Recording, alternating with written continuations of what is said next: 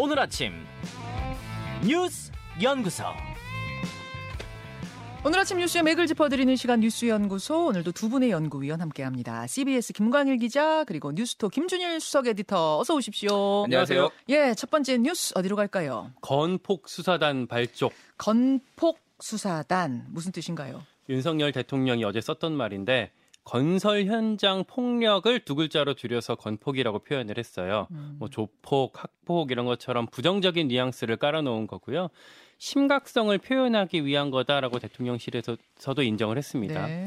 이게 원래 있었던 말이 아닌가 싶어서 네이버에 어제 검색을 해봤는데 안 나오더라고요. 음. 공식적으로는 윤 대통령이 처음 쓴 거고 아이디어는 어제 장관 회의에서 나왔었다고 합니다. 이렇게 줄여서 건폭으로 쓰자는 거는 이거는 대통령이 뭐 만든 거라면서요. 네, 어, 제 처음 나왔던 거고 네. 그렇게 해서 건폭을 수사하는 수사팀을 검찰, 경찰 합동으로 꾸려서 엄정 단속하겠다고 밝혔습니다. 근데 건설 현장에 무슨 폭력이지? 어제 궁금해하시는 분들이 음. 많았어요. 이게 어떤 물리적인 폭력이라기보다는 강성노조의 관행을 폭력이라고 지칭한 거예요. 그러니까 어. 구체적으로는 원희룡 국토부 장관이 설명을 했었는데 일단은 타워 크레인 노- 그 조종사들이 월급 말고도 월례비라는 걸 받거든요 건설사한테. 예. 뭐 추가 바- 추가 작업을 하고 나서 일종의 상납금 같은 걸 받는 관행인데 이게 갈취다. 그러니까 음. 그걸 강요하면 면허 정지하겠다라고 엄포를 놨습니다. 음. 갑자기 이걸 왜 하냐가 궁금하실 수 있을 텐데 뭐 일차적인 설명은 뭐 정부 그 윤석열 정부가 법치를 강조한다. 뭐 3대 아, 개혁의 일환이다. 이런 것들은 뭐 기본이고요. 어제 제가 취재하다가 들었던 내용 중에 좀 인상적인 얘기는 네. 어, 정부 여당에서 공통적으로 하는 말인데 건설 경기가 너무 안 좋아졌다 이런 얘기들을 하더라고요. 뭐안 그래도 뭐 원래비나 노조 단, 단체 행동 같은 것 때문에 공사비가 높아져 있는데 경기까지 안 좋아졌으니까 이거라도 좀 해결해줘야 업자들이 어, 숨통이 트이지 않겠냐 이런 얘기들을 당 정에서 하고 있습니다. 근데 건폭이란 말 이제 처음 듣는 말인데 딱 음. 듣는 순간 어 이게 뭐지 조폭 떠오르면서 좀 섬뜩하다는 분들도 많았어요. 무섭죠. 뭐, 그러니까요. 그러니까 취재 중에 그런 우려를 가진 사람이 국민의힘 당 안에도 있었습니다. 뭐 환노위 위원 중에서도 좀 우려하는 사람이 있었는데 노조를 너무 극단으로 내모는 거 아니냐 이런 취지로 얘기를 하더라고요. 예, 예. 그리고 또 어떤 얘기를 하냐면 아, 국민의힘에서는 여론전에서 적어도 5대 5는 될 거다라는 얘기를 하더라고요. 그러니까 윤석열 정부 노동개혁이 민주당이 하고 있는 노란봉투법이랑 좀 경쟁하는 분위기가 요새 있는데 아, 근데 요 노란봉투법 같은 경우에는 법조항이 되게 복잡하고 어렵잖아요. 그렇죠. 근데 반면에 이렇게 건폭 이렇게 콕 집어서 얘기하고 노조 회계 정보 공개하라 이런 것들은 좀 직관적이기 때문에 여론전에서 나쁠 나쁘지 않을 거다라고 어, 여권에서 기대하고 있습니다.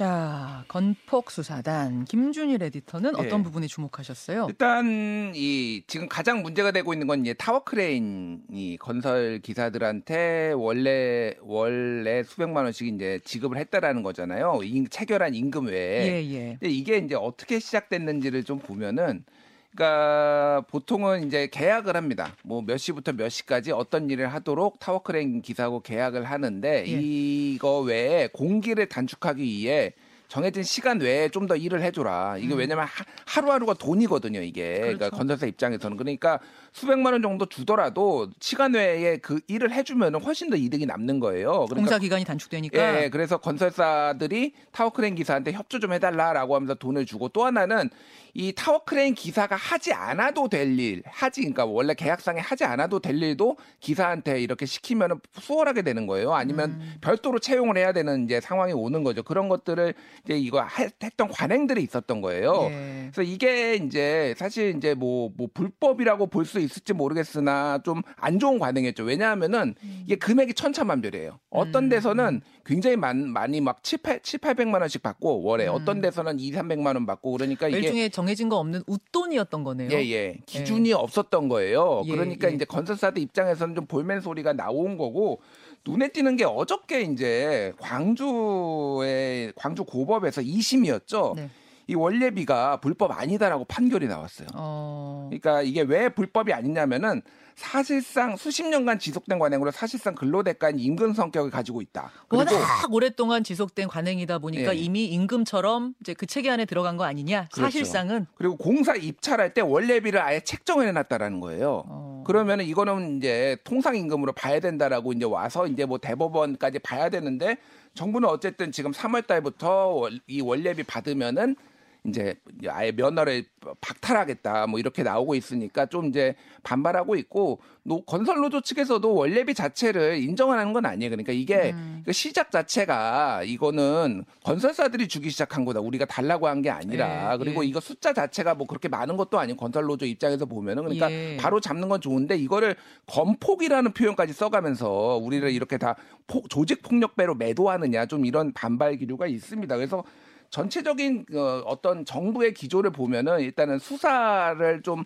강하게 개혁 드라이브가 수사 드라이브로 좀 바뀐 모양이 물론 음. 네. 개혁 드라이브도 하고 있지만은 이를테면은 최근에 뭐 이를테면 대한항공에 대해서 마일리지에 대해서도 강하게 압박을 한다든지 그리고 뭐 이거 그 건, 건설로조 이제 한다든지 이거 어저께 시작한 게 또 마약 범죄 특별수사팀이 거- 검찰에서 다치어 올렸거든요. 예. 그래서 전체적으로 보면은 이제 어떤 떨어진 지지율을 강력한 수사 이런 걸로 조금 어, 다잡겠다 이런 것들이 좀 보이고 있고 이 건폭이라는 용어도 사실 한동훈 장관이 깡패 뭐 이런 용어 굉장히 많이 써가지고 그 김남국 의원하고 뭐 갈등도 있고 그랬잖아요 질의 시간에 그래서 좀 전체적으로 보면은 일, 일부의 이제 좀 불법을 좀 폭력 조직 깡패 이런 식으로 좀 규정하면서 조금 뭐 그 정부가 좀 가고 있다 이렇게 봐야 될 것 같아요. 글쎄 표현이 뭐 거칠지 몰라도 잘못된 관행이었다면 관행을 개혁할 필요가 있죠. 다만 그 과정에서 양쪽이 너무나 갈등하는 양상으로 그러면 또 갈등 해소가 폭력적으로 되면 안 되는 거니까 그 과정에서 대화를 통해서 좀 양쪽 이야기를 들어보니까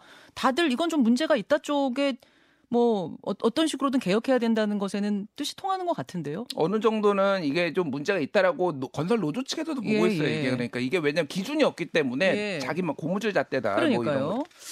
자, 김광희 기자. 예, 어제 봐야 될 또 한 장면이 노란봉투법이 그 국회 소관상임인 환노위에서 의결이 됐었거든요. 예. 여당 주, 그 야당 주도로 해갖고 그래서 이제 이게 법사위로 올라가게 됐고, 근데 다만 법사위는 법사위원장이 이제 여당이기 때문에 아마 뭉갤 가능성이 크고 그렇게 되면 어, 60일 동안 법사위에서 뭉개게 되면 국회법상 그 소관 상임위에서 직- 그 본회의로 직회부할 수 있는 조항이 있거든요. 그래서 아마 60일 뒤에 환노위의 5분의 3 민주당 의석을 아, 이제 이용해서 본- 그 본회의로 올리게 될 것 같습니다. 노란 봉투법이 이제 쟁점인 건 알겠는데 그 쟁점이 구체적으로 뭔가에 대해서는 다들 좀 헷갈려 하시더라고요. 그러니까 예전에 이게 쌍용차 파업부터 시작된 그 노란 봉투에서 온 거 아닙니까? 근데 지금 여당과 야당이 부딪히는 지점은 뭐예요?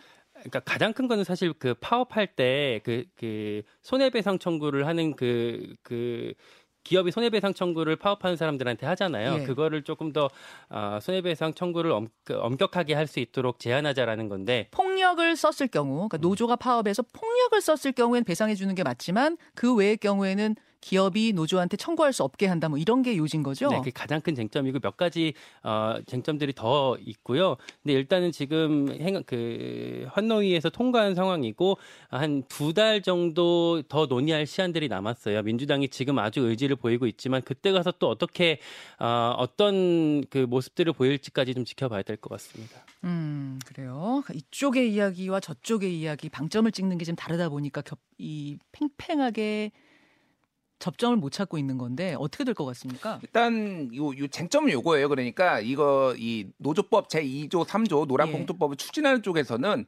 손배소를 너무 무분별하게 많게 한다라는 거예요. 그러니까 일단은 불법이 뭐 파업 중에 불법이 있을 수 있고 합법이 있을 수 있는데 불법에 대해서 처벌하는 건 오케이. 그런데 이거를 수십억 수백억씩 다 손배소를 걸어버리면은 계속 쌍용차 노조원들 그래서 자살하는 사건이 계속 최근에도 지금 이뤄 있었거든요. 예. 그러니까 책임을 다 따지라는 거예요. 그렇다면 누구는 어떤 책임을 했으니까 여기까지만 금액을 제한을 한다라는 거예요. 그게 이제 취지인데 반대하는 쪽에서는 이러면은 파업 무분별하게 계속 일어난다. 그리고 원 청한테 직접 교섭권을 줘버리면은 그러면 지금 법 체계가 다 무너진다. 하청에 하청을 주니까 그는 하청 상대로만 해야 되는데 그러면은 교, 그 반대쪽에서는 교섭이 안 된다. 그러면은 아예 움직이지도 않는데 뭐 요런 쟁점인데 이것도 어쨌든 조금 잘못 이게 건설 노조 요게 잘못된 관행이라고 하면 이런 것도 부- 노동자에게 너무 불합리한 잘못된 관행이기 때문에 어느 정도 바로잡을 필요는 있어 보입니다.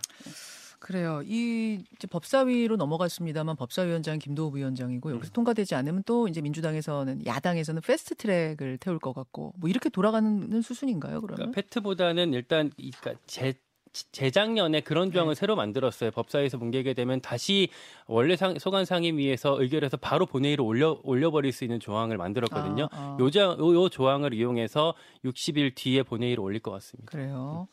잠시 후에 오늘 뭐 여당 레이더가 있는데 국민의힘 조수진 의원이 패널 아닙니까? 법사위원이거든요. 요 이야기는 거기서 조금 더 해보도록 하죠. 다음으로 갑니다. 흔들림 없는 부결 흔들림 없는 부결 무슨 얘기죠? 그러니까 민주당이 이재명 대표 체포 동의안을 부결시키기로 의견을 모았습니다. 예. 의원총회가 어제 있었는데 한 시간 만에 싱겁게 끝났어요. 그러니까 원래 그거를 당론으로 할지 자유투표를 할지 이런 것들을 다루는 거였는데 음. 부결로 이제 그야말로 총의가 모였어요. 음. 어, 박홍근 대표가 했던 말이에요. 오늘 그 확인된 총의가 앞으로 표결 결과에도 흔들림 없이 반영될 거다 이렇게 브리핑을 했습니다. 그 비공개 의총에서 어떤 논의가 있었는지 좀 취재를 해봤는데 예, 예. 일단 친명 쪽에서 나와서 그 검찰의 구속영장 청구의 문제점들을 설명을 했고요. 예. 그 다음에 자유토론이었거든요. 예. 근데 여기서 비명계에서 나와서 부결로 가자라고 외친 거예요. 아, 비명계에서 네. 특히 서른 의원 같은 분이 굉장히 강하게 똘똘 뭉치자 이야기를 했다면서요. 되게 의외였는데 사실 서른 의원 같은 경우는 옛날 이제 이낙연계 좌정이었고 이재명 후보랑 대선 때 아주 각을 많이 세웠던 사람이잖아요. 아니 이제 이- 서른 의원의 유명한 인터뷰가 음. 경선 과정에서 이나 아 저 이재명 어 지사가 저 후보가 되면은 뭐 구속될 수 있는 음. 가능성도 있다고 본다 뭐 이런 이야기 경선 과정이긴 합니다만 그런 얘기도 했던 사람 아닙니까? 그랬던 분이 어제 어떻게 보면 좀 180도 달라진 모습을 보여서 기자들도 많이 의아해했었는데 취재해 보니까 이 비명계에서 워낙에 역풍을 우려, 역풍을 우려한다고 해요. 역풍이요. 만약에 정말 그 체포 동의안이 가결됐을 경우에 네. 어 당내 그 당원들의 여론이 의원들이 대표를 못 지킨 거 아니냐 음. 이 여론들이 다시 비명계를 향할 수 있을 거기 아, 때문에 아, 그런 그러니까 선택지가 없었다 이런 얘기들을 하더라고요. 예. 당장에 뭐 의원은 아니지만 박지원 전 비대위원장 있잖아요. 네 체포 동의안 가결시켜야 된다라는 주장을 했다가 SNS에 네 당원들로부터 지금 뭐, 뭐 출당시켜라 징계해라 이런 그 청원이 올라갔죠. 청원에 3만 명이 지금 동의한 상황입니다. 이런 것들을 의식하고 있다고 해요. 그렇군요. 그렇군요. 이렇게 되면은 자율 투표로 가는 건데 가는 거지만 음. 부결표가 굉장히 많이 나올 것이다. 음. 169석이잖아요. 예. 어느 정도 부결표 예상하세요, 김준희? 거기에 이제? 민주당에서 탈당하거나 민주당 예. 친민주당 성향의 의원들까지 다 포함하면은 170 이상 부결이 나올 것 같아요. 170 제가 예. 제가 보기에는 왜냐하면은 아까 뭐 김관 기자가 설명을 예. 했지만 전체적인 기류가 이번에는 그러니까 전선이 좀 그어진 것 같아요. 지금 야당하고 정부하고 이거에 대해서는 좀 무리한 얘기다, 무리한 수- 어, 구속영장이다라고 보고 있고 뭐 전재수 의원이라든지 서른 의원까지 이거는 부결시켜야 된다 이런 얘기를 막 하고 있거든요. 음. 전체적으로 그런 기류가 있는데 문제는 이제 이 이유죠 이유. 이번이 한 번이 아니라 앞으로 수사가 여러 번 있는데 특히 이제 쌍방울 대북 음. 송금 특- 뭐 관련해서 이런 예. 거라든지 뭐 백현동도 다른 있고. 백현동도 있고 이런 것들에 계속 왔을 때 계속 이 리스크를 어떻게 할 것이냐에 대해서는 누구도 사실 이제 설명을 못 하고 있어요. 음, 그래서 어제 좀 눈에 띄었던 게 민주당에서 의원총회에 앞서서 이제 세장 분량의 설명 자료를 이제 의원들한테 배포를 했는데 네. 민주당 지지율이 요즘 왜 이렇게 떨어지나 안 나오나 요거를 이제 설명 자료 뿌렸어요. 어제 어제 정치권의 큰 뉴스였잖아요. 음, 민주당 음. 지지율이 여론조사 여러 개에서 일제히 하락한 거. 예.